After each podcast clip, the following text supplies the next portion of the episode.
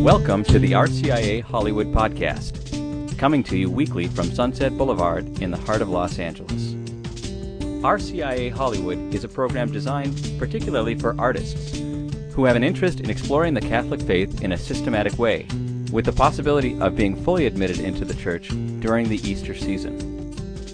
RCIA stands for Rite of Christian Initiation of Adults and is the process that dates back to the very first centuries of Christianity. This week's class on the moral life is led by yours truly, Clayton Emmer.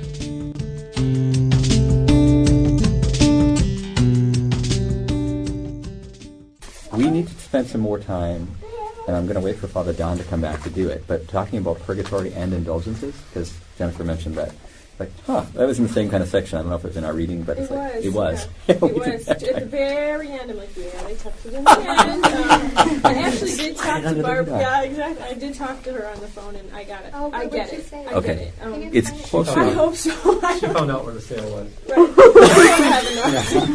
I have a surprise. How did Barb? How did Barb tackle it? What did she say? I mean, it's not. Basic. Okay, I'm proud. This is very rudimentary, Mhm. but basically, it's. Hmm, okay.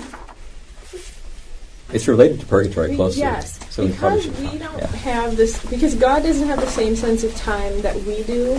Like it's it's the things that we should be doing to increase our holiness, anyways. Like reading the Bible and praying and acts of service, and and so in the indulgences are.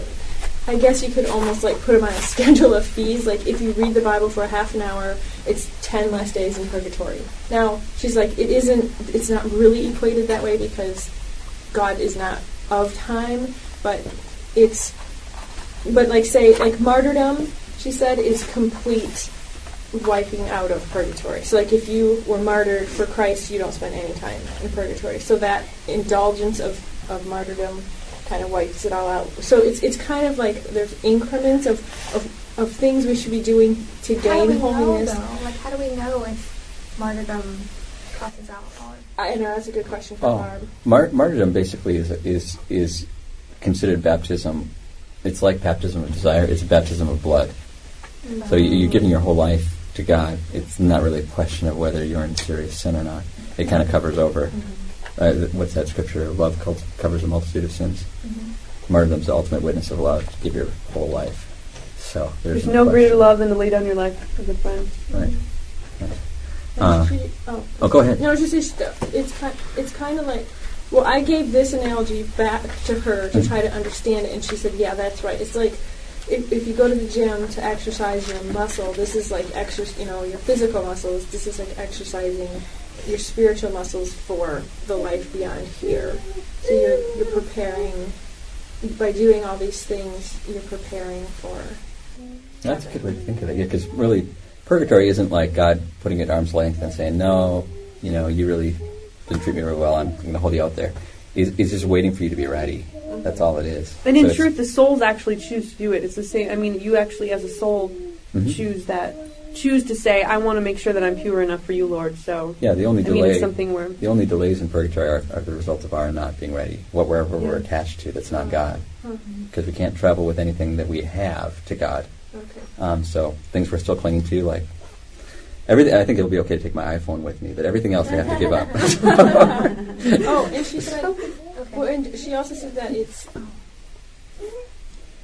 that it's hardly ever like you won't ever hear it really mentioned in the church more because it got such a bad rap with Luther, Mhm. and it's had such bad PR that you you don't really hear it mentioned that way yeah, because it's got these really bad. most you'll never, almost never hear a, a priest give a homily on them because they're just, yeah, they feel like it's too touchy. And it's too bad. It's really too bad because it's not anything to avoid. Um, I'm going to read the short definition from this compendium because they do this in Q and A format, and they say, um, "What are indulgences?" And it says um, indulgences, and it refers to the paragraphs I think we read, 1471 to 1479. Uh, indulgences are the remission before God of the temporal punishment due to sins whose guilt has already been forgiven. Okay, kind of unpacking that. Remission means forgiveness of, before God of the temporal punishment due to sins whose guilt has already been forgiven. So when you go to confession, Okay, immediately when the when the priest does the words of absolution and you receive repentance, um, the eternal punishment, the punishment that that means you're going to hell, is gone. That's taken away. But there's the consequence of, of what you've done that's still there. I mean, there's still people that have suffered because of what you chose to do or not do, whatever. So there's temporal stuff that needs to be taken care of, stuff in time. And um, indulgences are taking care of that temporal stuff that would delay you in purgatory because you hadn't made amends and so forth. Um, so, anyways, that's the definition of indulgence. Then it says the faithful Christian who is duly, duly disposed, has the right disposition, gains the indulgence under prescribed conditions for either himself or the departed. So, really, these things like the prayers, um, going to confession, all these conditions for the receiving of this grace are there to make sure that the person is, has a proper disposition. It's not like you can't you can't buy them. That's the point. That was an abuse, and Luther was right to, to point out the abuse of it. Um, indulgences are granted through the ministry of the Church, which, as the dispenser of the grace of redemption, distributes the treasury of the merits of Christ and the saints. So the suffering of the saints, the sufferings of Christ, each one of us, when we offer up our sufferings, are contributing to what they call the treasury uh, of grace, which is available then to distribute to other members of the faithful. So it's an act of charity on our part to say, I'm suffering this. You know, I could ask for prayers for somebody I know, or I could just, you know, offer it back to God and the church and say, whoever most needs this grace, you know, it will be available, you know, as God wills. So that's kind of the idea: is distributing, distributing the goods, uh, the spiritual goods of the church to those who ask for it. A great example is Blessed Jacinta Marto of Fatima. Mm. She was like dying a very painful death, and she was Mm. offering this up for the conversion sinners. Perfect. Yeah. Ten-year-old girl. Yeah. Or did you see um, the Exorcism of Emily Rose? That's Okay, kind of the idea. right. Really unusual situation. I don't think that's not the normal way in which um, possession happens. Usually, you have to invite um, the demonic forces into you by some sin of your own. And in her case, you were like, "What's wrong?" She was just in a college room sleeping, and suddenly she's taken over by the spirit. And the idea that came out in the last part of the movie was that she had actually Spoiler, made an offer. spoiler alert. Oh, sorry. You're Oh, actually right. No, I've seen it. Oh, No, Oh, no, okay. I've seen it. She had actually made a, a, a decision to offer herself and her suffering for, you know, for whatever purpose God chose to, you know. so that people could even talk about the thing, right? Right, exactly, to make make it clear that, that God exists and evil also exists. Mm-hmm. So, and that was written by not a Catholic. It was Scott Derrickson. Good for him. Yeah, Day you the Earth Stood Still Now. What's that? He's directing Day the Earth Stood Still Now. Oh, really? Oh, Yeah. It is a remake, Cool. but it's good Cool, movie cool, cool. originally. So. yeah. What were you gonna say? Classic. Okay. Um, The I'll thing that, Daphne Yeah. Abbott. that just confuses me still, though, is the focus on time. Like, it just seems. sure. I can understand that the, we were, um, Dan and I were at Mass where the priest did mention a, a plenary indulgence. Yeah. So there's one wipes out all partial and plenary. Plenary means full. full. Yeah. was full, and it was um, you know going to the shrine and saying certain prayers, and, and I'm sure having the right disp- disposition for it. But um, Mhm. so I think I understand the full, Mhm. but if we don't know if if for all we know purgatory is a purifying fire that we pass through for a second, Mhm. then it seems sort of silly to even have the church or priest mention, well, this is ten days off. Right. This is the next Saturday. Like, really, we were talking to someone who's like, the, the Saturday after you die, you're going to go to heaven if you do that. Right. Yeah, that's that's the problem. I, I think I don't think the offic- the church officially talks about days anymore. That was another practice that had kind of crept in. Because um, this other handout I gave you on purgatory, you should probably just look at that briefly because I think it mentions that. Um, I think it's just also a way for us to under humanly be able to understand Here we- too. It just helps Yeah. give us a li- gives us a little grasp of here we go. okay, so this is what I'm looking at, but it's not like So don't lose any sleep literally- over and try to it's be as not holy as literal, possible, and yeah. that's Yeah, the best you can do. Yeah, I, Yeah. yeah. it's Because then it starts it starts to get into that thing where we imagine it Yeah, just have faith. it gets into our, that thing where we imagine that we actually kind of have the strings on what God wants to do. It's like no, Yeah, we, we. God is not our puppet, so Yeah. we can't do that. he's not. No. So the last paragraph of that first section, in the middle of the first page, it says, Some imagine that the Catholic Church has an elaborate doctrine of purgatory worked out, but there are only three essential components. One, that a purification after death exists. Two, that it involves some kind of pain. And three, that the purification can be assisted by the prayers and offerings by the living to God. Other ideas, such that purgatory is a particular place in the afterlife, or that it takes time to accomplish, are speculations rather than doctrines. That's good to know. We're, we're not talking about the deposit of faith there when somebody says days. You're not bound to believe that. And then- he pulls that out. And then where, um, this is interesting, interesting, 'cause I sat in at a theology class this week at St. Monica's, Mm-hmm. and they, the theology teacher was having, gave them all these topics, and then they had to look in the Old Testament for proof. And one of them was um, purgatory, and they didn't get to the point of actually like having time to say what they found. Mhm. But I am curious, do, are there, where do we find, Um, Um, it's interesting because all these references are from church fathers, aren't they? It looks like on the next pages. Oh, I've got that book. But I have, I, I can find the reference, I think, in oh no, There's definitely a New Testament. Maccabees? The third paragraph, Second that- Maccabee. Maccabees, I think. First Corinthians 3, 11 through 15, Matthew 5, 25 26, Does it spell them out? Okay. and 12, 31 through 32. Let's, let me look up the That's all the Maccabees New one. Testament, doesn't it? No, That's, that's, and it that's has a fine. second- that's an interesting thing, too, because, of course, Maccabees Oh, isn't in, the, yeah, in some of the, the, the canon, the Protestant canon. So Mm. that makes it a little more difficult to find. Uh, Oh, there is one old. Oh no. Okay. Second Maccabees. What was the reference in there? Um, 12, 41 to 45. Let me read that. You know what? I have a book. Um, I brought it last year, and I forgot. I haven't shown it to you guys this year. There's a uh, there's actually a book by some Catholic author. I'll I'll bring it, but it has scriptural things for all the main Catholic issues. Like uh, purgatory is one of them. Eucharist is another. Of just like scriptural Huh. things from Old and New Testament. Okay. And that's where this came from. This came from uh, Rosalind Moss's organization, Oh, sure. Catholic Answers. But um, here's the quote uh, from Maccabees, starting with 39, right? Um, Forty-one. Says. oh, 41. Okay. So it's just been after a battle here. And it says, They all therefore praised the ways of the Lord, the just judge who brings to light the things that are hidden. Turning to supplication, they prayed that the sinful deed might be fully blotted out. The noble Judas warned the soldiers to keep themselves free from sin, for they had seen with their own eyes what had happened because of the sin of those who had fallen. He then took up a collection among all his soldiers, amounting to two thousand silver drachmas, which he sent to Jerusalem to provide for an expiatory sacrifice. In doing this, he acted in a very excellent and noble way, inasmuch as he had the resurrection of the dead in view. For if he were not expecting the fallen to rise again, it would have been useless and foolish to pray for them in death. But if he did this with a view to the splendid reward that awaits those who had gone to rest in godliness, it was a holy and pious thought. Thus he made atonement for the dead, that they might be freed from this sin. So that's the precedent of praying for the dead. What was the other one? Um, They offered. It's in, uh, Old Testament, but New Testament, First Corinthians three, Okay. eleven to fifteen. British Princess.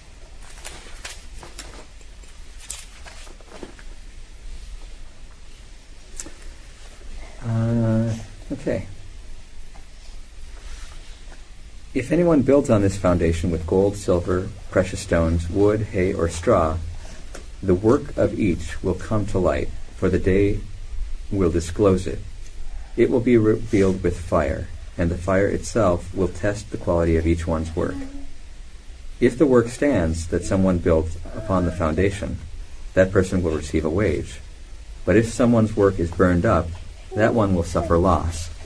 The person will be saved, but only as through fire. Do you not know that you are the temple of God and that the Spirit of God dwells in you? If anyone destroys God's temple, God will destroy that person. For the temple of God, which you are, is holy. So there's the image of fire, and the, the idea is it's a purifying fire. Um, burns off all the dross, all the attachment, that kind of thing. And in fact, that's C.S. Lewis's idea of, of, of the whole afterlife. Is it's it's God's consuming love as a fire, and for those who you know have been purified in this life, that fire is great. You know, it's, it's this intimacy with God. For those who are not quite ready, it's painful because there's still dross that's being burned off. And for those who don't want to be in the presence of God, tough. Hell is the presence of God for those people. You can't, you can't escape Him because He's everywhere. Love is everywhere. People who just refuse love That's the experience of hell. So it's not even like a, a place. So, so that's open for discussion. The, the church has never declared hell. Uh, or purgatory is, is not uh, a place because it's in it's not an eternal place. At least it's it's only going to be around till the end of time. Purgatory is going to cease to exist at the end. There will be heaven and hell. That's all that will be left. But somebody's going to give a presentation during our uh, Easter or the Triduum retreat on the last things. And they're going to talk about heaven, hell, death, and judgment. So we'll talk about a little bit more about the last things then. Other questions though related to this whole thing of purgatory or indulgences. Yeah, one, one quick thing, Yeah. actually, back on the sale of indulgences. Uh huh.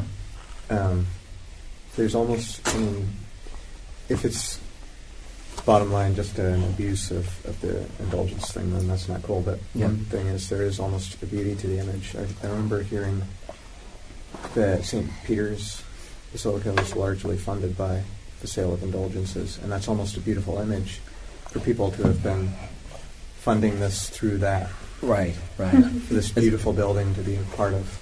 Absolutely. There's no. There's nothing that would exclude money being part of one sacrifice, but it would never substitute for the personal Yeah. conversion. That would be the abuse. Yeah, Like, oh, I'm living a crappy life, but Yeah. I'm going to throw some money at this problem. Yeah.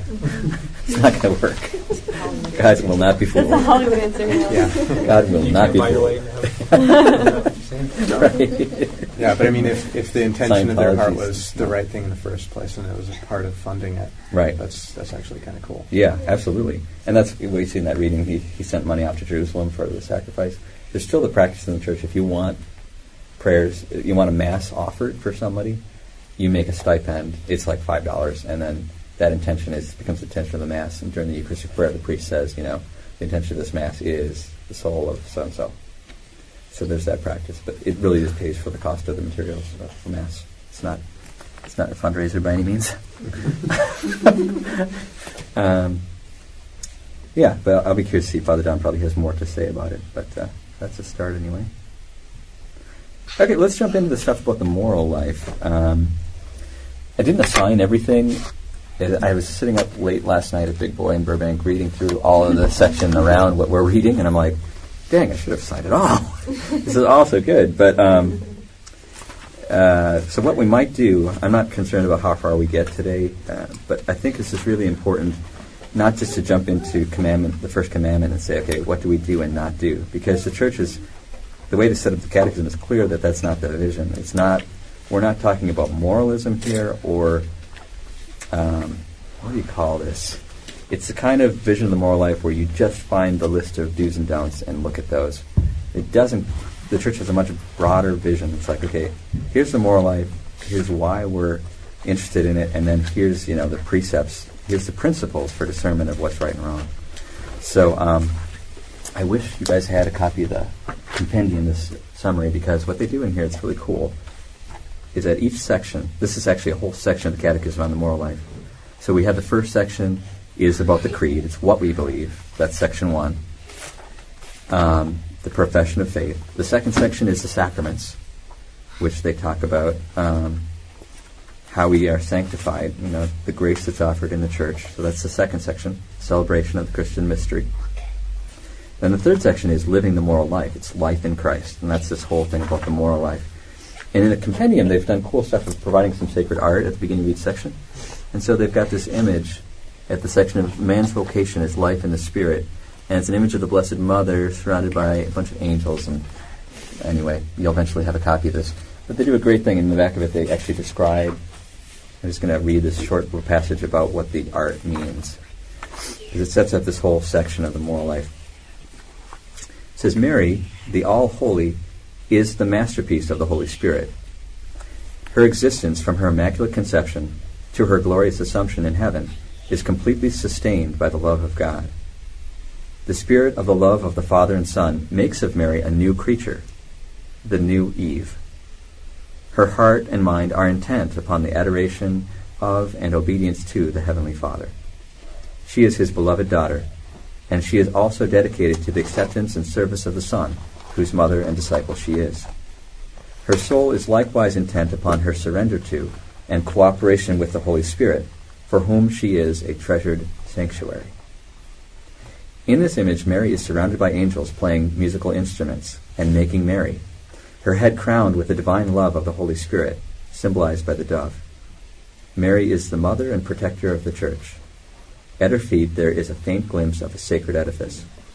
Through her efficacious motherly intercession with Jesus, she pours out upon the church the abundance of heavenly grace, symbolized by the blooming roses. Below at the left, the Apostle John is there in contemplation of the Immaculate Mary. The Apostle John represents every one of the faithful who see in the Blessed Virgin the perfect model and likewise the teacher and guide for living in the Spirit. The Cistercian abbot Christian from the 12th century reflected on how the apostles shared with Mary their spiritual experiences, comparing them to the 12 stars which crown the Blessed Virgin.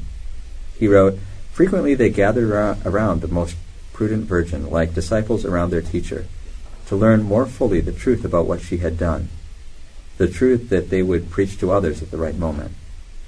Since she was divinely set apart and taught, she showed herself to be a true storehouse of heavenly wisdom, since in her daily life she had been close as a singular companion to wisdom itself, namely her Son, and had taken to heart and faithfully kept the things she had seen and heard. That's from a sermon by Christian.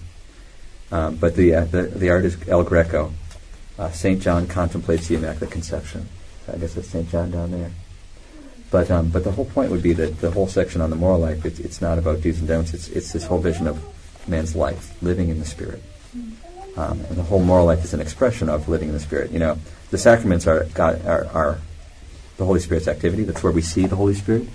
Uh, but we see the Holy Spirit also, especially in the lives of the saints, and also in our own lives. That's the whole point of our life. Is we are to be uh, expressions of the love of God incarnate. So that's what the vision is here. And so, um, yeah, let's take a look at the catechism, how it kind of sets this, up here. Uh, so, the paragraph that begins this section, it looks like it's um, 16, wait a minute, 1691. And I'm not going to read everything, I'm going to pick out some highlights here. First paragraph uh, is a quote from a sermon by Leo the Great. 1691. Christian, recognize your dignity. And now that you share in God's own nature, do not return to your former base condition by sinning. Remember who is your head and of whose body you are a member. Never forget that you have been rescued from the power of darkness and brought into the light of the kingdom of God. So it's perfect transition here from, okay, the sacraments of initiation are the second section. Now that we're members of Christ's body, you know, we're, being exhorted to remember who we are, and, and that sin, you know, is, becomes a, an obstacle to, to living fully in the body. And so we need principles by which to live, and, and this is what this whole section is, is about. Um, and it's not our own work. It's really clear, especially with the Blessed Mother. Her, her perfect life was not, gosh, she just she was just really talented. You know, it was the Holy Spirit was inspiring her, and she was completely docile to the Holy Spirit. So in every in every action, every decision, she was doing, choosing exactly what God would choose. And that's kind of our model. It's, it's, it's not even about, um, our moral life is really complex. We face a lot of difficult decisions. There's all kinds of complex questions out there about stem cell research, blah, blah, blah. Ultimately, it becomes pretty simple, though, because the moral life is about that responsiveness to the Holy Spirit who's always going to guide us into the truth. And so, um, we really, that's, that's the ultimate principle. Um, and then the church is going to offer all of this wisdom to help us along the way. Because the church isn't going to speak about stem cell research. That was not an issue in the Didache. They weren't doing stem cell research. Um, the principles are there for us, and now it's up to us to be docile to the Holy Spirit, examine the principles that are given us in the Catechism, and then make prudent decisions. And that's a gift of the Holy Spirit. It's a gift of prudence, practical wisdom to respond in the right way at the moment. And that's what if you if you know people that are holy, or if you look at the lives of the saints, it's amazing. You can just watch them follow them around and you'll just be like, how did they figure out to say that and do that at just that time? And it's it's it's clearly you know it's that it's that constant communication with the Holy Spirit that just inspires them to do what needs to be done. It's just very clear they can see this is sin, this is temptation, this is the right thing to do, and they just minute by minute are choosing and living according to the Spirit. It's really beautiful. Um, let's see. Okay, next paragraph. Does somebody else want to read? I'll let somebody else read the second one. 1692. I'll read it. Okay. The symbol of the faith confesses the greatness of God's gift to man in his work of creation, and even more in redemption and sanctification. What faith confesses, the sacraments communicate. By the sacraments of rebirth, Christians have become children of God, partakers of the divine nature. Coming to see in the faith their new dignity, Christians are called to lead henceforth a life worthy of the gospel of Christ. They are made capable of doing so by the grace of Christ and the gifts of His Spirit, which they receive through the sacraments and through prayer. Yep, said, said a lot better than I did. but that's the idea. Is we we have the, the knowledge of our faith, we have the grace of the sacraments, and now we have the Spirit's help to to uh, and prayer, sacraments and prayer to, to actually live the moral life. Uh, and it's beautiful too. There's a certain freedom that comes with it. I think you had a class on freedom already, but the freedom that comes from the Spirit is that you know we're not supposed to look like. Um,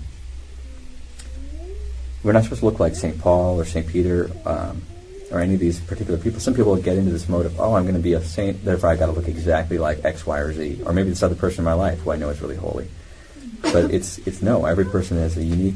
God is trying to express something uniquely through each one of us, um, and the Spirit is the one who's going to inspire that in us through sacraments and prayer. Um, okay, how many want to read 1693? Christ Jesus always did what was pleasing to the Father and always lived in perfect communion with him. Likewise, Christ's disciples are invited to live in the sight of the Father who sees in secret, in order to become perfect as your heavenly Father is perfect. Mm. And that's an interesting point too, because that's the thing about the saints is you really have to examine them, especially if, if it's somebody that's still alive. And you, you suspect holiness there. They're not going to call out their holiness.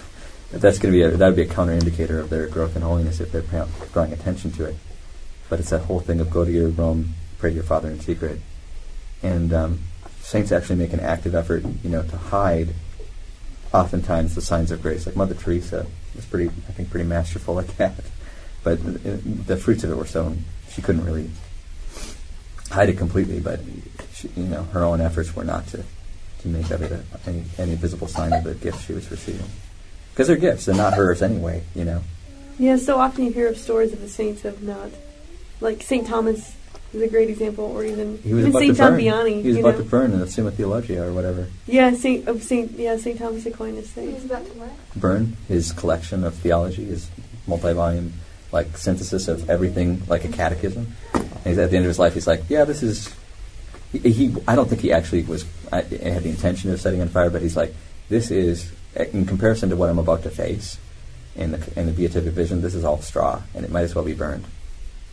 He almost had a vision at that point, didn't he? I think so. It was some kind of mystical experience, probably. He suddenly saw how small everything was. Yeah, put everything in perspective. But even in his studies, I mean, people thought he was thought he was dumb and quiet. I mean, because he, he, sat in class dumb not ox. saying anything, and they so they called him the dumb ox. He's a big guy. Yeah, big guy and stuff. And it wasn't until he actually went to his professor, I think, Hmm. and showed him a paper or something, and the professor was just, "Oh my gosh, he's actually really brilliant." And uh, yeah, so it's just funny, things like that. Yeah, yeah. Okay, 1694. I'll read this one. Incorporated into Christ by baptism, Christians are dead to sin and alive to God in Christ Jesus, and so participate in the life of the risen Lord. Following Christ and united with Him, Christians can strive to be imitators of God as beloved children and walk in love by conforming their thoughts, words, and actions to the mind which is yours in Christ Jesus, and by following His example. And that's the whole journey of conversion. It's really what it's about, is conforming everything. Just taking everything in your day, and the principle of discernment is just like, okay, here's a decision before me. How does this stand up before the test of, of putting it before the mind of Christ? I mean, it's a, the popular phrase, you know, what would Jesus do? People kind of make fun of it because it sounds kind of trite, but ultimately, you know, that's kind of, it's kind of the principle.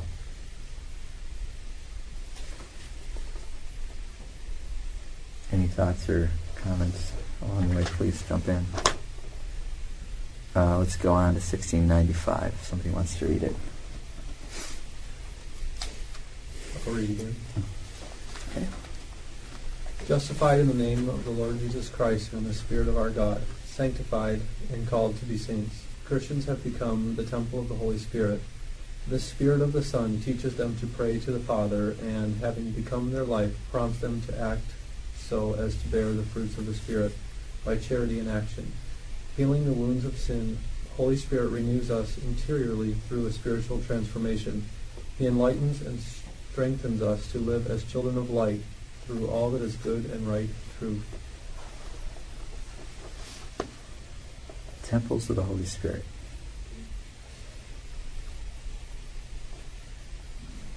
And uh, it's interesting, multiple things the Spirit's doing. First, healing us of, of the wounds of sin, which we all have, and then renewing us so that we can be transformed.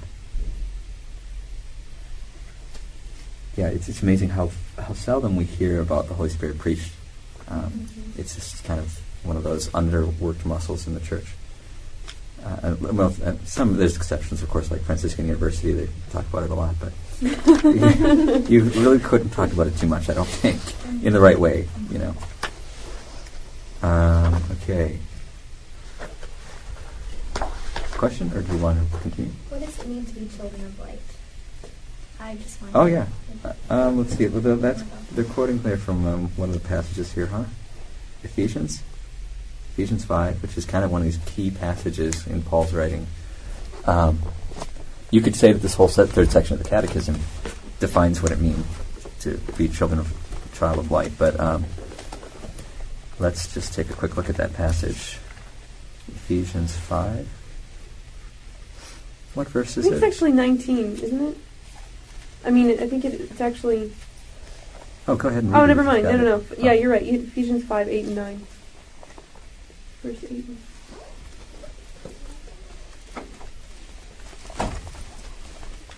Nope, I'm revealing my Catholicism. I'm having a hard time locating. Okay, Ephesians five. Uh, what verse? Never get. Eight and nine. Eight and nine. Okay. For you were once darkness, but now you are light in the Lord. Live as children of light, for light produces every kind of goodness and righteousness and truth. And the footnote says, let's see. I guess it's just referencing other passages.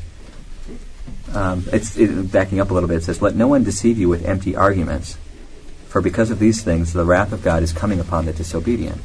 So do not be associated with them, for you were once darkness, but now you are light in the Lord. Live as children of light, for light produces every kind of goodness and righteousness and truth. Try to learn what is pleasing to the Lord. Take no part in the fruitless works of darkness; rather, expose them." for it is shameful even to mention the things done by them in secret. Because that means no more entertainment tonight. But everything exposed by the light becomes visible, for everything that becomes visible is light. Therefore it says, and this is a quote from some ancient liturgy or something Awake, O sleeper, and arise from the dead, and Christ will give you light. So watch carefully then how you live, not as foolish persons, but as wise making the most of every opportunity because the days are evil. Therefore, do not continue in ignorance, but try to understand what is the will of the Lord. So that's um, that's really what this third part of the catechism is about: is getting the knowledge. Not the knowledge is enough, but the knowledge gives you the information you need to then be responding with the wisdom and the grace of the Holy Spirit. Um, and that's just another symbol from the Easter Vigil: is you receive a candle when the, the baptized they come out, they receive a candle, and that's the whole thing. You, you've passed out of darkness into light. Darkness representing sin, evil, and just being without proper bearings. You can't, don't know the right way.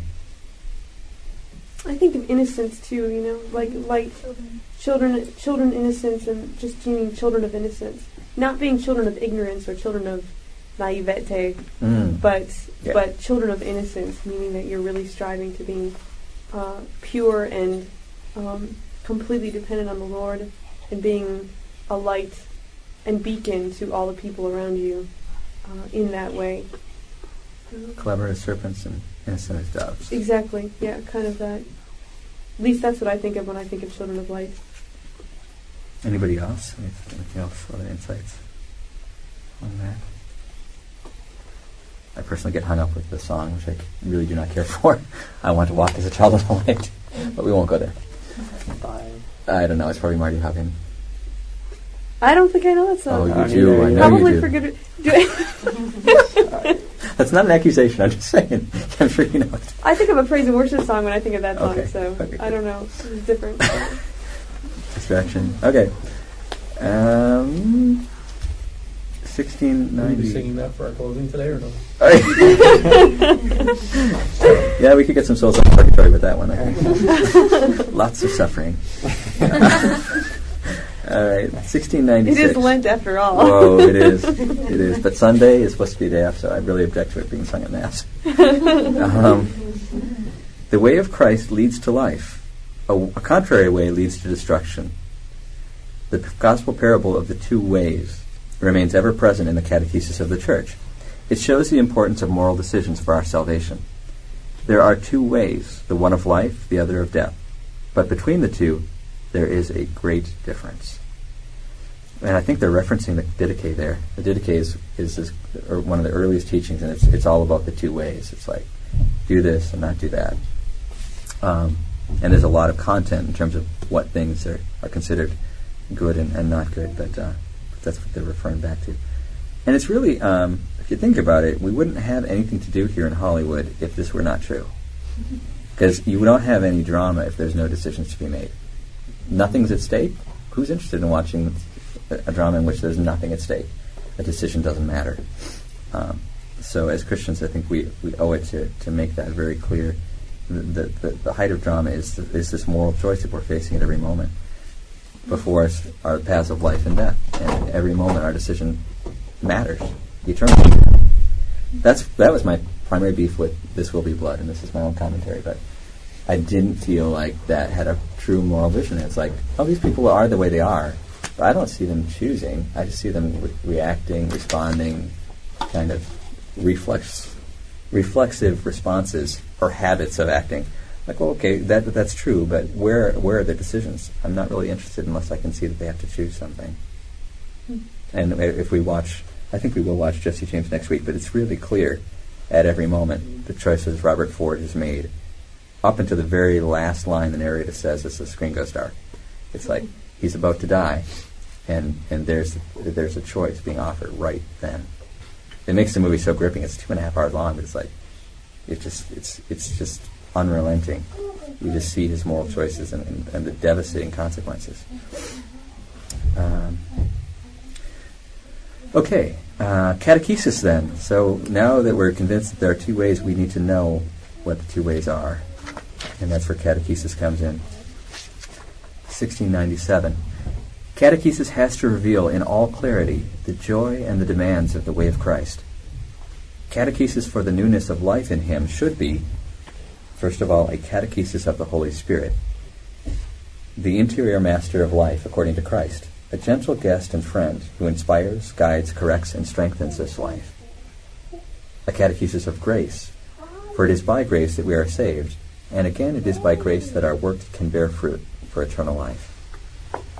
A catechesis of the Beatitudes, going back to our first class, for the way of Christ is summed up in the Beatitudes, the only path that leads to the eternal beatitude for which the human heart longs. Another setup for Jesse James is there's a, there's a scene where the Beatitudes are, are read aloud at a funeral. and It's just really intense. Um, a catechesis of sin and forgiveness. For unless man acknowledges that he is a sinner, he cannot know the truth about himself, which is a condition for acting justly. And without the offer of forgiveness, he would not even he would not be able to bear this truth. A catechesis of the human virtues, which cause one to grasp the beauty and the attraction of right dispositions toward goodness. A catechesis of the Christian virtues of faith, hope, and charity, generously inspired by the example of the saints. A catechesis of the twofold commandment of charity set forth in the Decalogue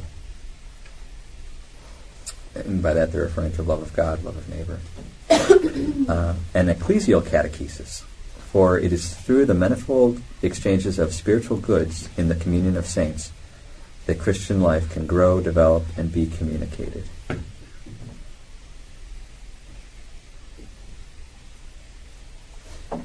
So, a clear focus on God's activity in the moral life first, the Holy Spirit, grace, and then the teaching of Christ and mercy, because it's not like a, it's not a once for all type of thing. We're constantly needing to correct our course. Uh, and interesting that you can't even act justly unless you know you're a sinner. Hmm. Does that make sense? Just trying to unpack that a little bit. I never thought about that. Where's The bottom of, uh, it's the last, it's right, Oh. a catechesis of sin and forgiveness when it talks about, unless man acknowledges he is a sinner, he cannot know the truth about himself, which is a condition for acting justly. Hmm.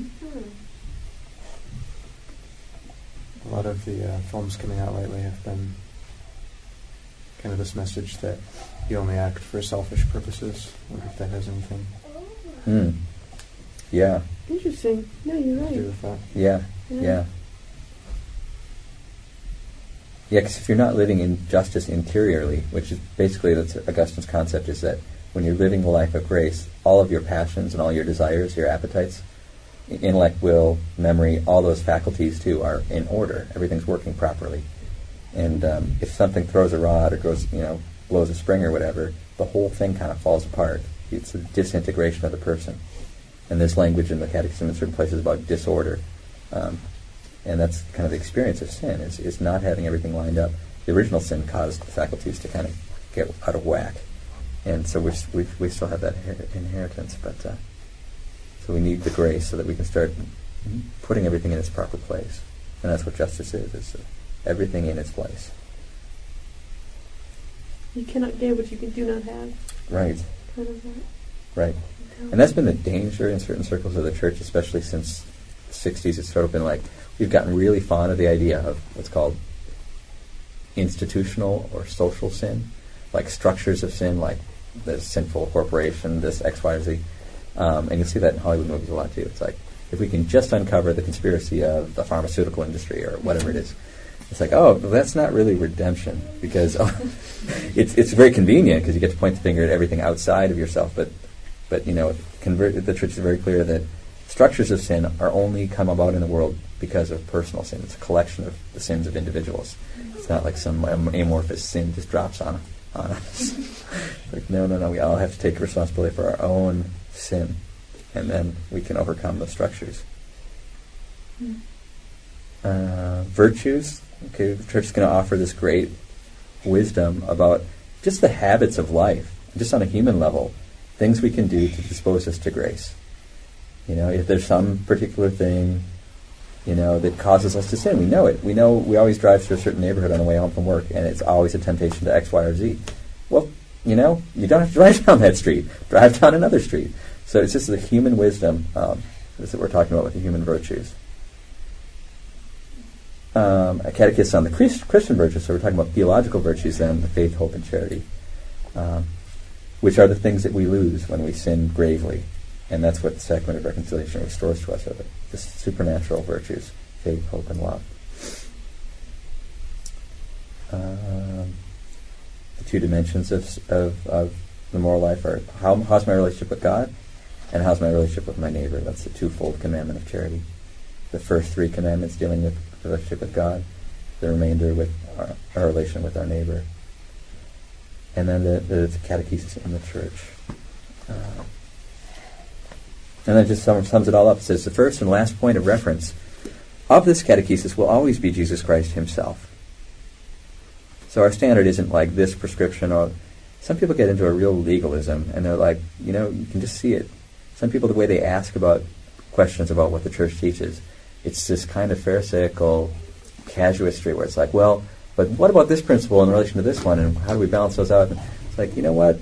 Let's just go back to the source here for a moment. Let's be a little bit more radical in our evaluation, meaning going back to the root, which is Jesus Christ. Our, our model is not a principle, it's a person. Uh, we contemplate the face of Christ, and in Him we find the answer to every moral question. We can't take the easy route out and say, "Well, I'm going to hide behind this law or that law." No, everything has to stand confrontation with the face of Christ. He talks somewhere about here about His countenance that way. Um, anyway, It is by looking to him in faith that Christ's faithful can hope that he himself fulfills his promises in them, and that by loving him with the same love which, which, with which he has loved them, they may perform works in keeping with their dignity. I ask you to consider that our Lord Jesus Christ is your true head, and that you are one of his members. He belongs to you as the head belongs to its members. All that is his is yours his spirit, his heart, his body and soul, and all his faculties. You must make use of all these things as of your own, to serve, praise, love, and glorify God. You belong to him, as members belong to their head. And so he longs for you to use all that is in you, as if it were his own, for the service and glory of the Father. For to me to live is Christ. Is St. John Eudes, and it's also from one of the letters, Philemon, I think, Philippians. So it's a beautiful vision for the moral life. I think it's, it's it just kind of sets it up to get us past the just the vision of it being a bunch of do's and don'ts, and I think people get really hung up on the word. Even the word sin, I think, is so loaded for some people. Maybe because of the way people have used it or leveraged it against other people, but sin is the the term itself is just a very basic word, and I think there's a section here on sin, but and you guys have probably covered this, but what does the word sin literally mean? Without. Without it's it's that sense, and it's also the sense of yeah, it's it's um it's missing. Or the Greek concept of hamartia is missing the mark. It's that simple. I think we get all this baggage attached to it, like oh, I'm a bad person. It's like, no, we miss the mark. We're creatures. We don't always get it right. We have an inheritance of original sin. We're missing the mark all the time. We're not hitting right on target. And um, rather than being ashamed and paralyzed by it, it's like, no, what a, what a grace to know what sin is so that we can get up with the grace of God and, and try to hit the mark again. God willing, one day we will hit it perfectly. But um, You know, it's we don't need interesting because I, paralyzed by that. I took a, a class in, in Rome with uh, Father Paul Murray, who was a spiritual director for Mother Teresa for two years and was a spiritual advisor for Jim Caviezel, apparently, during the Passion. Hmm. Uh, but I, it was so cool because I got to audit his class and on spiritual theology, and he mentioned this in one of the classes, and stuck with me ever since. That the saints, when they were, you know, they they lived saintly lives, but they still weren't perfect. So uh, they were saints in, in in the whole, but they weren't saints every day. It was kind of like one of those things where uh, they still lived human lives. There are still moments, you know. Even Mother Teresa had a bad day. Even John Paul II, you know. There's uh, they're still human, and Mhm. I just think that's really cool and really important to remember too that there is no perfect human being except Christ and Blessed Mother. yeah. So if, Yeah. if you, uh, And really, yeah, it's yeah, really, and to really to get discouraged about one's weaknesses, it's just um, it's the worst thing you can do. Um, Yeah. Because it's just the sin of despair, which is the pride of I was going to make this happen. I was going to do. I, I should be performing perfectly at every moment of my life. It's like no, you're a creature. You have an inheritance of original sin. and I think that's also how Satan is- works on you too, just Yeah. like the father of lies of being, Yeah. you know, yeah, you are a sinner, man. You, you are a sinner, man. You. Well, that's that's the that's that, that, that's for sure. That Satan's title um, yeah. in the book of Job is Satan, and that means literally the accuser. It's the one who accuses us, and who also identifies us ourselves, identifies us with with our sinful actions. Mm. It's like the Holy Spirit never does that. There's always a very clear thing. This is sin. This is you as a child of God. Those are two distinct things. Not you are your sin. That's that's yeah, that's the accuser for sure. And that's a beautiful thing about one of the titles of the Holy Spirit is it's the advocate. So you got the accuser, you got the advocate, and confession is kind of like that court of law where where you, everything's laid out on the table. The accuser's sitting there pounding at you still, but you've got the advocate, you've got your lawyer there. Who happens to be the second person, the third person of the Trinity, which is rather helpful. you got to get an attorney, a lawyer. Go for the paraclete. Yeah, that's what I would do. That uh, makes a lot of sense and kind of shows why I think the theology of the of total depravity really messes with people. Yeah, Mm. What is Yeah. the theology of total depravity? It's like it's one of the things of Calvinism where I knew a lot of people that believed it, and they feel like they have to have this really strong sense of guilt and oppression about their sin. It's, they just it starts really messing with them, Uh-huh. And their kid like their kids won't have that sense. You know, they've never had like some of these kids would grow up in these perfect environments. They had no real big opportunities for huge sins, and so they never felt this huge guilt, and um, so they would never allow their kids to have communion or anything. So, Wow. Yeah. Yeah. It's a whole. It's a whole vision. so it's basically knowing God and loving God is a guilt. wow. It's Mm. just pretty. It's nasty. That's pretty. Yeah. Profound in terms of the consequences if you live with that vision. You know. Because ultimately, then God isn't generous. You know. It's Yeah. God's stingy with grace, and you know. It's pretty hard to be cheerful with that set of mind. Yeah. You know? It's a difficult anthropology to live. Yeah. it's like ah. But when you look at the saints, I mean, you always hear stories of them being cheerful and bubbly, and you know that they were never. Chesterton, for instance. Chesterton's a riot. He's a saint, right? Yeah, he's out of control. Yeah. it's true. Any final thoughts on that first, the opening section? Um, no, just in the part that you just read, Mm-hmm. it seems like um, there's a lot there on like the theology of the body. Tons. It's loaded. Okay, Yeah. because I was reading an article in a um, magazine my aunt sent me, Envoy, Mm-hmm. Yeah. and it, it was I don't even I was gonna bring it and because it had a whole huge article on the theology body and then a whole huge article on lumen gentium. Okay. Yeah, Yep. sure, So what we just read on the church. Yeah. Yeah, which Yep. really unpacked a lot of what, or echoed a lot of what we've been talking about. I, I should bring it. Absolutely. And the reason that you're seeing all the echoes in there is because um, John Paul II was a cardinal at the time, and he helped draft it. Uh, Lumen Gentium. So it was kind of the first inklings of what he was going to do when he became pope. So he just like unpacked Lumen Gentium in his pontificate. He's like, we're going to do 129 audiences unpacking Oh, okay. what this means for married life and for celibacy and for the whole thing. Yeah, it's huge. It's really. We probably. I don't even have that on the schedule. Patrick Coffin, when he does class on marriage, is going to maybe briefly touch on theology of the body, but I think we need to get Bar- Margaret Adams in here at some point Mm. and just with what is theology of the body. Um, there's even a book called Theology of the Body for Beginners, which Christopher West actually is going to be a good book. Mm. That's right. He, that's a science. So T.O.B. for dummies. hey, I'm all for it. John Paul is pretty dense. Not easy to one. read. I'm sure they're probably. I, I saw there was a Catholics. There's there's a book Catholics for Dummies. Yeah. so. Those books are so 90s. That's funny. Take your class. huh? Yeah, that's right. Realizing those things are about to go out, I think. topic possible. Yeah, I know. Well, there it is. There's the Calvinist. Like, I'm not a dummy. You need to learn. That's all. Yeah. Not a dummy. Yeah. Uh, it's in our culture. It's deep. we because we, have to always remember we're not living in a Catholic culture. We're not living in, in a primarily Christian culture.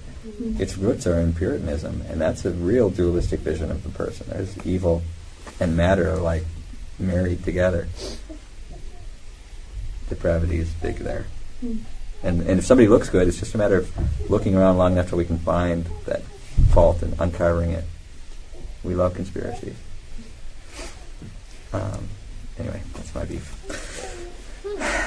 Okay, next section. I, no, no, I'm going to stop because Barbara doesn't normally do this. She doesn't usually go paragraph by paragraph. I'm just doing because I'm well prepared. so I, tell me if you want to do a different approach because I can, I can, we can start hitting highlights. Um, I did that handout for you too, um, which is really the things I felt were most important in this whole first section um, on catechism and the moral life. So I called out some paragraphs. Maybe what we'll do is maybe I'll just go over these at a high level, and then we can go back to reading as much as we can in the next 20 minutes or whatever. Um, big themes in here. Um, 1729. The vision here is um, that we're setting up is that the moral life is is really about the fact that our life is like uh, it's a journey. You know, it's just like Lord of the Rings is a great kind of setup for this. The whole idea is there's a goal in mind, and what's the goal of the moral life? It's not, you know, It's nothing in this life. It's beatitude. It's life in heaven. It's life with God. So everything we're doing is, is setting up. It's all about that goal. And so it's like the moral life is our map. The commandments are like our, our, our signpost on that map. It's like how are we going to get to that goal of the other side, beatitude. And so we're just studying the map so that we're able to get there. And the big vision is we're called to heaven. Every human person, I think it's pretty adamant about that too in here. That essay I gave you, The Weight of Glory, kind of unpacks that too. It's like every person is called to beatitude. Um, yes, and then uh, so that's that's there's a whole section on that. And the beauty of this is, um, as you go forward and, and you're like out in the world dealing with people who are not Christians, or might even have a lot of concern about you as a Christian coming to them and laying down the book on them or whatever. The vision of the church is that the commandments are for everyone. This is not. If, if somebody comes to you and says, you know, I really am upset that the church teaches that contraception is wrong or that, you know, homosexuality is, uh, homosexual activity is wrong, whatever it is, um, why does the church have to sit out there in the culture and propose this to us and tell us the church's morals must apply to us? I'm, not, I'm not a Catholic. Don't tell me what to do. And, and the vision of the church is, well, this isn't. We're not talking about something that's in the creed. This the commandments are simply they're they're God's instructions about how to live as a human being. So it applies to everybody. It doesn't regard is Muslim, Jewish, atheist, whatever. Fact is, we can't escape our humanity, and we weren't made by ourselves. We were made by God. So He kind of knows the instruction manual for how this thing works, called our humanity, and um, uh, there's, there's a positive way to phrase that for them. That was kind of snarky. but, but, the point is, you know, it's, it's, a, it's a universal thing. It's not just for Catholics, it's not just for Christians. Um, yeah. And so when it talks about vocation of beatitude, it just kind of, here's the beauty. We, we got to look at a couple of these paragraphs. Vocation to beatitude, um, 1717. The Beatitudes depict the countenance of Christ Jesus, or Jesus Christ, and portray his charity they express the vocation of the faithful associated with the glory of his passion and resurrection.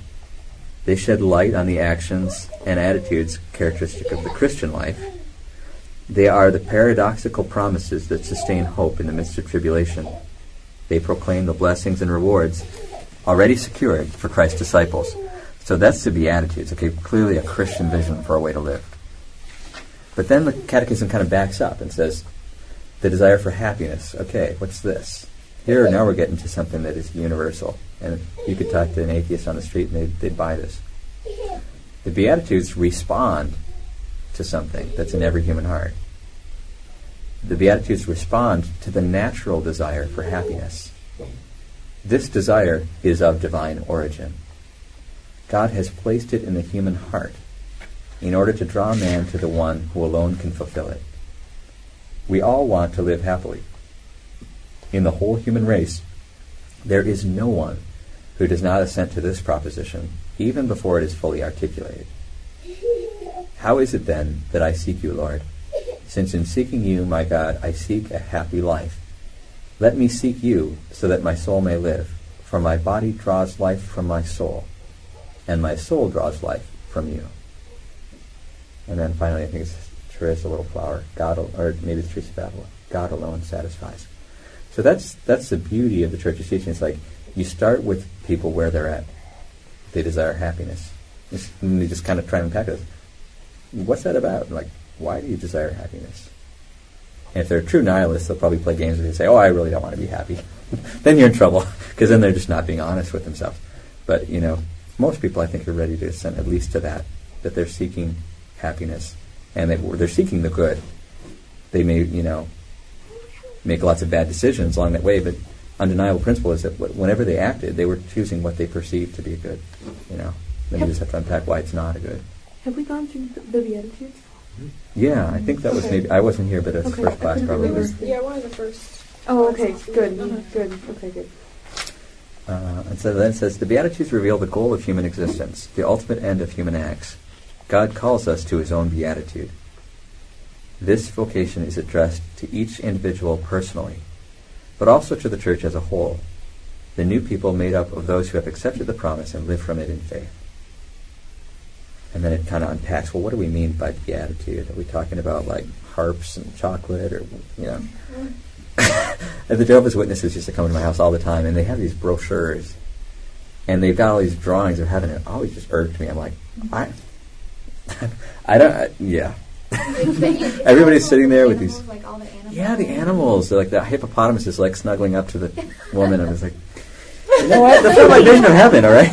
the more human, that's the thing. The more human things you choose to populate your vision with heaven with, the more it's going to be just the vision you have, and not you know appealing to anybody else. So you really all that human stuff. You just got to yeah. There will be coffee. There will be coffee.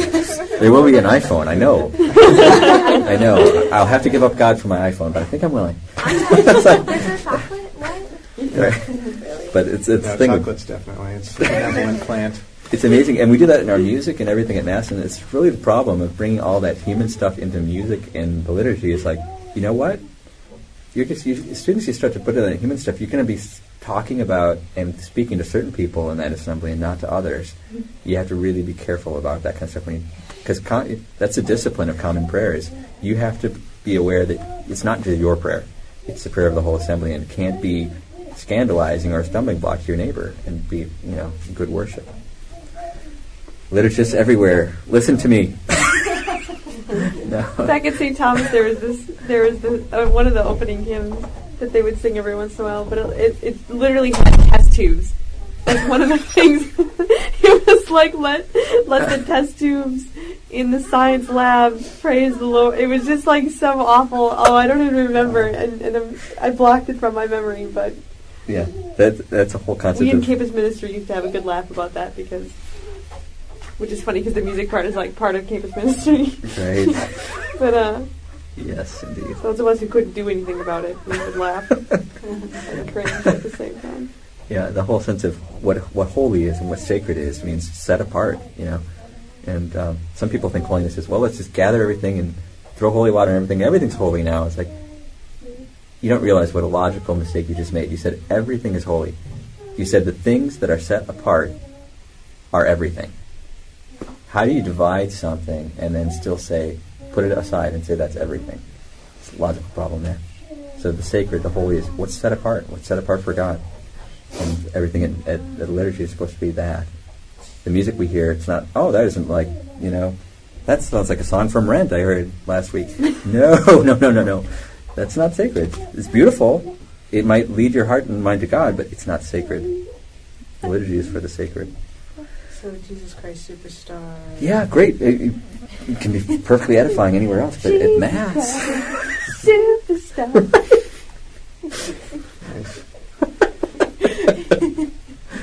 Can we have a theme? I think we should have a theme song for for our RCIA class, and that should be it. Right? Well, let's see if I can get myself Throw in the jazz hands with it. See if I can discipline my own self here and we can get through this section. All right. Christian beatitude. Okay, what are we talking about if we're not talking about hippopotamuses snuggling up to us? 1720. The New Testament uses several expressions to characterize the beatitude to which God calls man. Uh, the coming of the kingdom of God, the vision of God. Blessed are the pure in heart, for they shall see God. Entering into the joy of the Lord, entering into God's rest. And then it quotes from Augustine There we shall rest and see, we shall see and love, we shall love and praise. Behold what we will be at the end without end. For what other end do we have if not to reach the kingdom which has no end? God put us in the world to know, to love, and to serve Him, and so to come to paradise. That's really just a reformulation. You may hear people talk about the Baltimore Catechism. That was like it was Q and A format. That was the question: is you know why are we here? And that's the answer: to know, to love, and to serve Him, and, and to enjoy Him in, in this life and in the next. Beatitude makes us partakers of the divine nature, so we actually share God's life and of eternal life. With beatitude, man enters into the glory of Christ and into the joy of the Trinitarian life. Such beatitude surpasses the understanding and the powers of man. It comes from an entirely free gift of God, whence it is called supernatural, as the grace that disposes man to enter into the light, divine joy. as is the grace that disposes man to enter into the divine joy. And now we got St. Irenaeus here. Blessed are the pure in heart, for they shall see God. It is true, because of the greatness and inexpressible glory of God, that man shall not see me and live, for the Father cannot be grasped. But because of God's love and goodness toward us, and because he can do all things, he goes so far as to grant those who love him the privilege of seeing him. For what is impossible for men is possible for God. So even our moral life, all our good decisions, uh, it's all God. We can't really claim any of them for ourselves. So the foundation of humility is just knowing that. You know, it's, it's our good works are not our own. The only thing we really have can properly call our own is our sin. Uh, God, God is God's not responsible for that part. Uh, 1723. The beatitude we are promised confronts us with decisive moral choices. Here we go back to the kind of the drama of human existence. It invites us to purify our hearts of bad instincts and to seek the love of God above all else. It teaches us that true happiness is not found in riches or well-being, in human fame or power, or in any human achievement, however beneficial it may be, such as science, test tubes, technology, and art, or indeed in any creature, but in God alone, the Wait source. a minute, that's not in there. Science is there. It's implied. but in God alone, the source of every good and of all love. Oh, this is a great quote from um, Cardinal Newman, whose, whose feast day is coming up this week, 21st. Um, oh, yeah, wait a minute. He's not a saint yet, though, is he? He's a blessed. I think he's Newman? not. Yeah, I think we're still preparing for his canonization. They're looking for a miracle. That's why we're praying for Paul using the novena. Cardinal Right. Newman. So he's a blessed. Anyway, he's a brilliant man.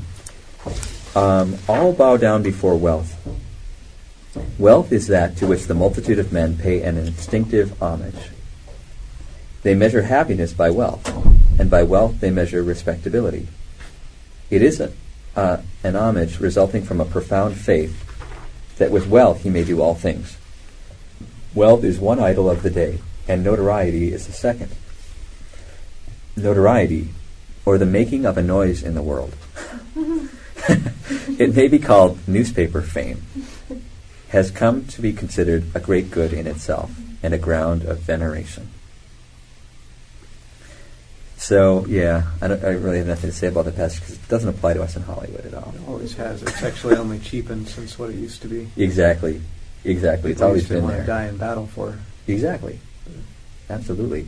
St. John Vianney was a, uh, it's a patron saint of parish priests. He was in France, I think, right after the French Revolution when the church was being persecuted. But he, he had this great quote where he said, um, Don't make your name known in the newspapers. Don't make your face known, known in the newspapers. Make your face known before the tabernacle. That's the, the whole point is, you know, who are we trying to please? Uh, the Decalogue, meaning the Ten Commandments, the Sermon on the Mount, and the Apostolic Catechesis. These three things describe for us the paths that lead to the kingdom of heaven. Sustained by the grace of the Holy Spirit, we tread them step by step by everyday acts. By the working of the Word of Christ, we slowly, slowly bear fruit in the church to the glory of God.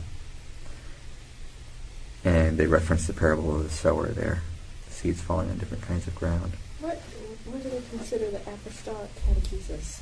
Yeah, that would be the teaching of the apostles. Oh. So everything that, Okay. that Christ said that didn't get written down, that's Mm. part of that deposit of faith. Mm. Yeah. Any questions, though, or comments, or anything you want to raise out of this section?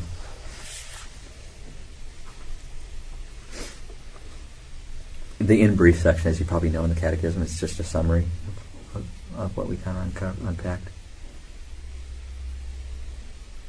Uh, okay.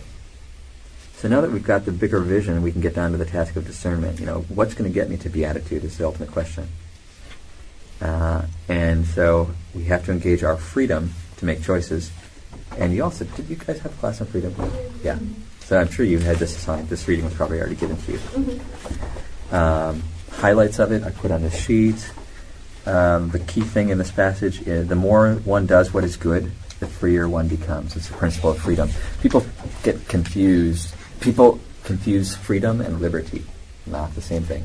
Liberty is the capacity to act in any way one chooses.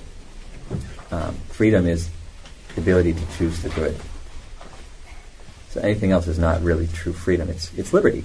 Yeah, fine, liberty is fine. But the problem is, you know, the, the wrong use of your liberty leads you to hell. eventually. so liberty in itself, you know, neutral. Uh, freedom, not neutral. Freedom is good because it's that capacity to choose what is good. Hmm. And the more you choose the good, the more free you become to choose greater goods. Um, What did, what did you say liberty was? the the capacity to choose, the capacity to decide and to act in any way one one chooses. It's that it's that ability. It's like um, uh, let's say that you are in prison. Okay, so you you don't have the liberty to walk to the convenience store and you know hmm shop. Okay, that's basic liberty. You, you don't have a, you can't do that. Um, your liberty has been taken away, but you're stuck in that prison cell. None of your freedom has been taken away. Mm. Nobody can rem- remove your freedom from you. Uh, you know, you, you could you could choose to. You've got a, a soldier who is manning the gate. Is real pain. You could be angry. You could be hateful. You could be vengeful for, for that person. Well, that's that's just the wrong use of your liberty. Uh, you, you you're choosing something that's not. You're not free when you're you're vengeful, spiteful, or designing to kill the guard. If you choose to evangelize a guard, whatever, uh, make sacrifices for the guard, blah blah blah blah, Mhm. those would be. You're becoming more free, actually, even though you're contained in prison. Your freedom is actually growing. I just met someone named Liberty. Mm. So I was wondering why nobody's named Freedom since it's actually better than Liberty. well, the, I mean, Are there any anybody named Freedom? Like it's just not a name. No, but I think I'm going to make that my uh, Hollywood name. What do you think? Freedom? Wait, there is Yeah. a freedom. Freedom Freedom. That dude, the guy who sings in C+C Music Factory, his name He's is Freedom? Freedom Williams. Cool. See, I'm glad I know that. C+C Music Factory. Freedom. Freedom Williams, that's his name. That's Can you imagine a fan being like, Freedom! They. I think it's a cool name. I think it's a That's a really cool name. I want that cool name. name. Stage name. That's your when your Awesome. album comes out. Freedom. My. Well, you might get sued from C+C Music Factory. But don't call yeah, but not Freedom Williams. Well, I Call wouldn't it- be No, Freedom it, sh- it should be Williams. called Freedom Williams. Sorry, let's go back to. This It's, yeah, it's an interesting um, point to make in an election year, to, just to watch the rhetoric of the different candidates. Um, you know, our, our founding fathers, you know, had a, had a pretty, pretty profound vision of, of the human person, for all its flaws. But you know, the concept of liberty, liberty is important. It's very important. Um, but uh, more important even than that is, is freedom.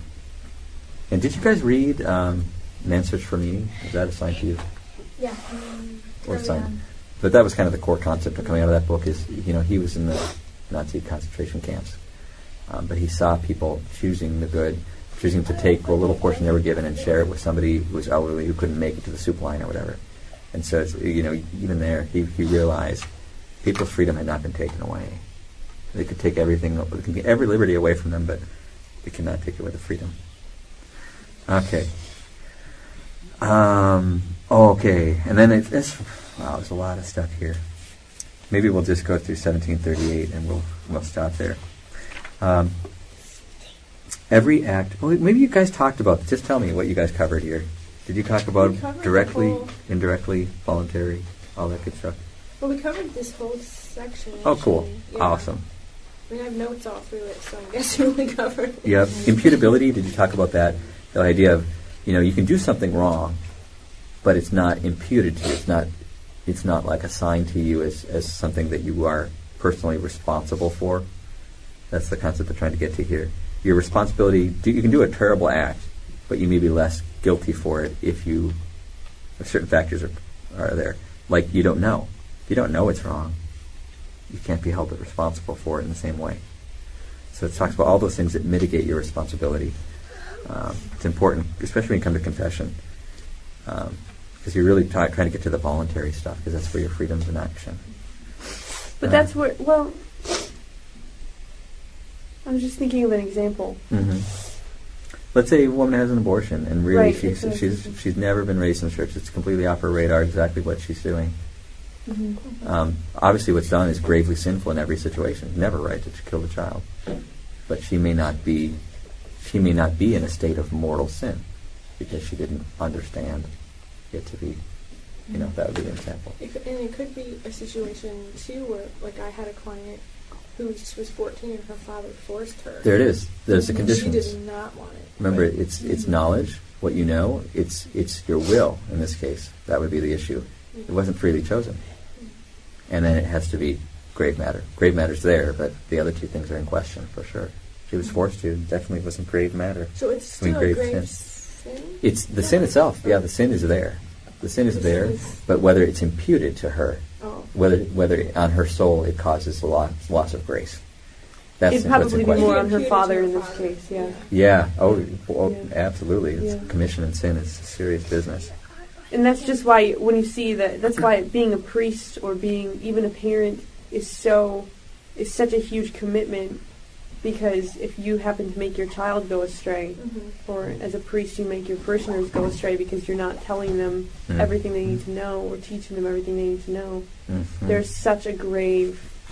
That's you know that's that's a very serious matter that they'll have to personally come to God for. Yep. Uh, when you did the class on freedom, did you guys get into Article 4? It starts at 1749. The morality of human acts. Mm-mm.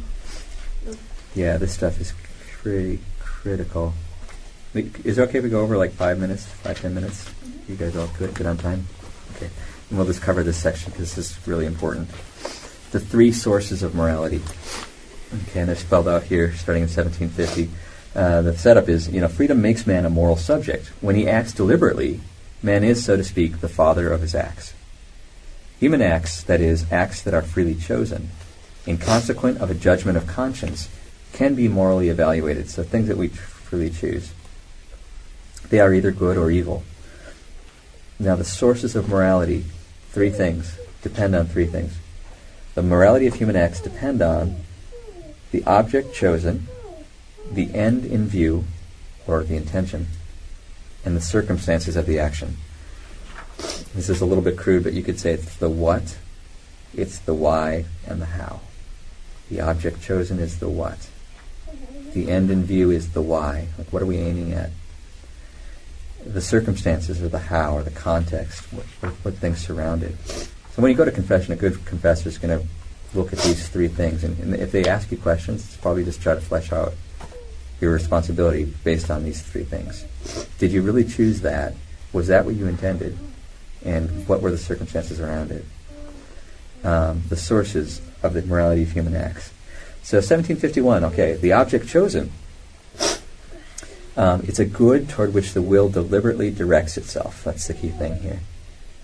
A good toward which the will deliberately directs itself. And Barbara's going to talk more about this when we get into really difficult moral questions, uh, where like the life of a mother is in danger by doing a certain surgery. Um, you know, it might it might kill the child. That's not the intention of the surgery. It's to save the mother's life. So that's where it becomes important. What were you actually choosing to do when you did that surgery? Where was it an abortion or was it trying to save the mother's life?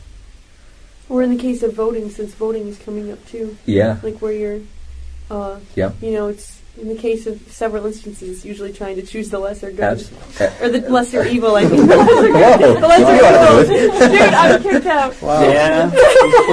yeah. Wow. Okay, come November, we're going to have Deanna to blame. I thought I was supposed to choose the lesser good. Okay, there's not many of those to choose from. That's right. the lesser evil. Uh, Yes. Oh my goodness. No, Shamed for life. we Um, understood. How am losing my train of thought? But so, if- if so choosing the lesser evil with with voting and Yeah. uh, and that it's It- not your fault. I I mean, you're not your intention if you choose a pro a pro-abortion president. Yes. Uh, Pro-choice president.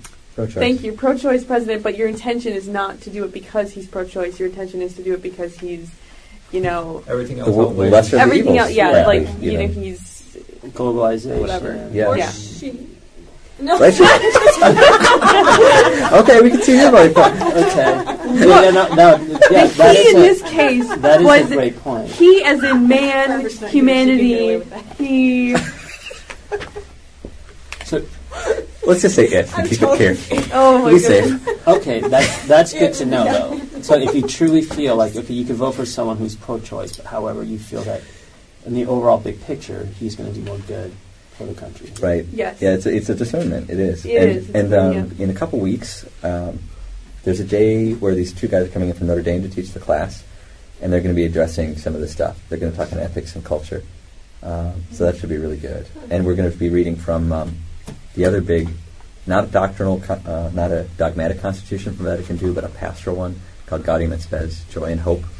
And uh, they kind of look at the modern world and the big ethical questions facing it. So that's going to be the text that we read. But When, when um, they are coming on March.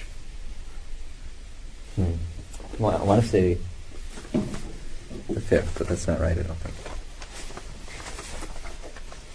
Um, no, not the fifth. The ninth, Catholic social teaching, bioethics, life issues, and double effect. And, and Barbara's, I'm sure, going to want to participate too, because she's big on, on those items as well. That's exciting. Yeah, it'll be Who are really, the guys really good. Um, there are two. Uh, what are their names? I'm so embarrassed because they're probably listening to this. Because they they and I, they don't even know yet that, that we've assigned this topic to them. But I saw their background, like this is perfect. Oh, okay. Um, Dr. Daniel McInerny, I believe, and Mhm. the other guy. Foley? Michael? Foley? Yeah. Dr. Michael. Yeah, so we're really fortunate to have them coming. They're doing a whole e- afternoon here too, um, on something about the uh, Christian art in an apocalyptic age or whatever. Oh. It's them. Saw something about it. So, should be a good day. Okay, so that's the object chosen. Um, the end in view is the second part, 1752. And basically, what we're talking about there, it, this resides in the person, in the acting subject. You know, what did that person intend? And the, the key thing is, um, in 1753, it tells you um, the intention itself cannot justify an act that is already in itself wrong or disordered. And this is a problem that you see in a lot of contemporary moralities. Some some schools of philosophy, that moral philosophy, are like, "Hey, what did the person intend?" It, and they'll make that the last word about whether something's right or wrong. It's like, nope. You can, what the intention can do is it can take um, an otherwise good act and it can make it bad, but it can never turn an already bad act into something good. And uh, like, I can't say, "Well, I really wanted the best for this girl, so I paid for her abortion." Sorry, the act was bad itself. Your intention, notwithstanding, um, sorry, yeah. But you can ruin a good, a good act by a bad intention. Mm. So the thing in itself might have been good, but your intentions were bad. Mhm. Uh, that's Like line. they gave her money to help her, and she chose to get the abortion. Hmm. Mm, Think about that. If you didn't know she was going to get the Yeah. yeah. if you didn't know Right, she was going to if get you the give her money, It's like- yes, So there's a neutral her act here, to- or good Giving act you of give giving her some money. money to help you out to kind of get started, get what you need, Right, whatever. right. You make a donation and then they spend Right. the money on something else. Now you wouldn't, bad. if you didn't know. Again, you wouldn't be gravely responsible for in that case. I'm trying to think of another example. that's not really. Yeah, that's not a really. An, Uh, an I mean- example of an intention making a good act bad Yeah, would be like like giving money to the church is a good act, but if you did it intending to sin more because you figured that could. Oh, here's one. Um, the movie we're going to watch for next week, Assassination of Jesse James. Robert Ford. I, I'm not spoiling anything. It's right in the title. he assassinates Jesse James. Okay. Oh my gosh. I get it. He dies? but you know, he he um, you kind of expect. Okay, he does this thing where he he betrays his friend, but you know it's supposed to be good for society that Jesse James is out of commission. Um, but what you learn in the of course movie is Jesse James' intent or Robert Ford's intentions are all messed up. There's not a single pure intention in that act. You know, maybe the end result was okay. We put this killer, Rufus killer, to death, but um, it's really clear that he was he was there for all the wrong reasons. Um, and the Murder in the Cathedral, uh, T.S. Eliot's play.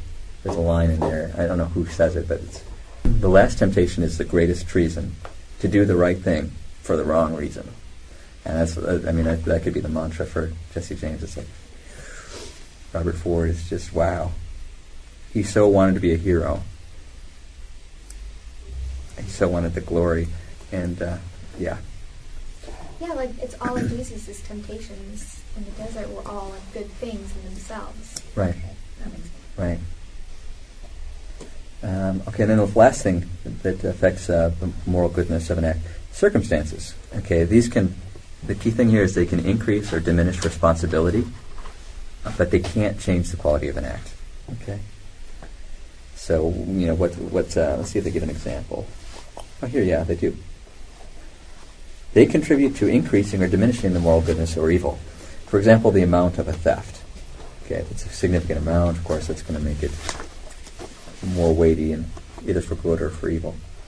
They can also diminish or increase the agent's responsibility, such as acting out of a fear of death. Um, circumstances of themselves cannot change the moral quality. They can neither make good nor right an action that is in itself evil. Okay. Um, and then there's some principles that apply in every case. If you jump forward into the next section on morality of the passions, 17, oh, it's even past that. I encourage you to read through that. All these articles are really, really important stuff. But 1789, 1789, some rules apply in every case. 1789. Uh, one may never do evil so that good may result from it. You can never intend the evil. It may be a byproduct, but it should be. It has to be unintended. You never do evil so that good may result from it. Machiavelli, not our model. Uh, the golden rule: uh, whatever you wish that men would do to you, so do so to them. That always applies. And then uh, charity always proceeds by way of respect for one's neighbor and his conscience. Uh, thus, sinning against your brethren and wounding their conscience, you sin against Christ. Therefore, it is not right to do anything that makes your brother stumble. This is the whole principle that's really um, important to the church of the whole concept of scandal. Um, you may have seen in the news this week that a Catholic university in Texas invited Hillary Clinton to come and speak. And the bishop of San Antonio is like, um, nobody consulted me before you invited her as a speaker. And everybody's like, how dare the bishop make any, you know, fuss about this? But he's like, no, the fuss is this is a scandal. I'm not saying that you can't vote for her. I'm saying that she's a proponent of abortion rights. And for a Catholic university to invite invite her to speak, that's sinning gravely against the conscience of all the people that will look at that and say, oh, so the Catholic Church doesn't really hold the line on abortion it, it can cause doubt in the minds of those who are uncertain, and that's that's people are held responsible for causing scandal in the hearts of others. That's what they're getting to. So charity always says, you know, maybe what I'm doing, I have my reasons, and maybe it's the right thing to do in my mind. But you know what? What's what is my neighbor going to think? What what kind of conclusions are they going to reach by my making that decision? Mm. Or maybe it's cohabitating. Maybe maybe I've got a female roommate people in my apartment complex, oh, that guy's shacking up. You know, maybe that's not at all the case, but the, the, govern, the governing principle of scandal said probably it'd be best if we didn't live in the same apartment because of the bad example it's giving. Don't worry about that. I have nothing to worry about. I just got engaged to my iPhone, so. but we're yeah. When we get to marriage, we'll see there's problems there because uh, I think that's an impediment if your spouse is a that's piece an of technology. example about her speaking. Sorry, so if, if you go back to and say that she's the least of all the evils, I mean, how? Yeah, because okay, let's just say somebody is pro-life. However, Mm-hmm. you know, they could be. I mean, you know, their um, view on like let's say globalization and stuff like that. Mhm. That's obviously going to probably affect more people than let's say the pro-life issue. You or know what I mean? Back, or is it going back to what you're saying of it's okay to vote, we just don't want to make it look like we're endorsing this person to come speak, but if it's the, the least of all the evils to vote for, that's okay. Well, the, the issue here is like Barbara was saying it that your own time and keep it quiet. Barbara was talking about a couple weeks ago is the role of the laity and the role of the clergy. The tricky thing is to have the bishop saying who to vote for, because that's ultimately not his realm or his domain of even if he's an expert in whatever, it's simply not his role in the church to be making those kind of statements. It's it's up to groups of lay people to to make informed decisions about who they're voting for. Um, so the, you know, a clergyman should never say vote for X, Y, or Z or don't vote for X. Y, Z. He's just not that he's wrong, but he's really overstepped his authority, and that's dangerous because people look to him obviously, and and then make the assumption that oh well, if I'm not doing what the bishop says, I must be in sin. It's like that's not a matter of sin. So You know, shouldn't have said they shouldn't have invited her. yeah, no, he's free, perfectly free. They were they were shaming him for me. He's good at shaming people for all the wrong reasons. Would it be he was like- perfectly within his rights to say he has the right as a bishop to say who speaks at a Catholic institution and who doesn't. However, in this case, the institution was not formally associated with the archdiocese, so ultimately, he doesn't have the authority to have her not speak. That's the that's the danger of having private Catholic institutions that are not answerable to the bishop. You get this kind of craziness, and it happens a lot. Uh, but good for the, to say, you know, hey, nobody consulted me, and he, he did it in the right way. He didn't say, "How dare you," because he knew he didn't have the authority, you know, to, to mandate that she not speak. He's like, "This is troubling. This is scandalous, and I, I think you've made a bad decision." So, yeah, we'll see a lot more of that in the coming months, I'm sure. When when we were in um, we were in Flagstaff during the last election, and um, the, the pastor of our church was telling us who to vote for, and, and it's just it's just awful. Yeah. It's also illegal, I think. yeah. yeah, yeah, it's, yeah, has, yeah. yeah, there's that. yeah. Um, last part of, of that we want to look at here is um, in 1790 to 1793. Erroneous judgment. This is so important. People get this wrong so much, especially in the church since the 1960s. Um, there's a whole teaching on conscience. I think you had probably had you had class on conscience. Is that part of the class on freedom? No. Okay. Um, the, the principle is that a man, okay, here we go, 1790, a human being must always obey the certain judgment of his conscience. You can't violate your conscience. If your conscience is telling you to do or not to do something, and you, you do the opposite of what conscience is telling you, that's not right. You, you must obey your conscience. That's the rule of Catholic life. Problem is, people will trot out all sorts of excuses then for doing X, Y, or Z. So, well, my conscience said I should have, you know, had the abortion. And that was, you know, what my conscience told me. So how could I violate what my conscience told me? And then, wait, wait, wait, wait, wait, wait. Back up. It says you must obey the certain judgment of your conscience. Okay, if he were deliberately to act against it, he would condemn himself. Yet it can happen. Not only can it happen, but it happens left and right. That moral conscience remains in ignorance and makes erroneous judgments about acts to be performed or already committed. Okay, so if you don't know what's right, Sure, your conscience is poorly formed. Um, you have a duty to overcome that, and I'm just going to talk a little bit more about this. This ignorance can often be imputed to personal responsibility. This is the case when a man takes little trouble to find out what is true and good, or when conscience is by degrees almost blinded through the habit of committing sin. In such cases, the person is guilty, is culpable for the evil he commits. So, um, yeah, that's an important principle. That's what we call, um, there's two kinds of ignorance. There's vincible and there's invincible. And as you might imagine, vincible is, is the thing that can be conquered. Okay? There's ignorance you can overcome, and you're responsible for those things. Uh, so here we go, 1792. Ignorance of Christ and his gospel. Bad example given by others. Clayton worshiping his iPhone.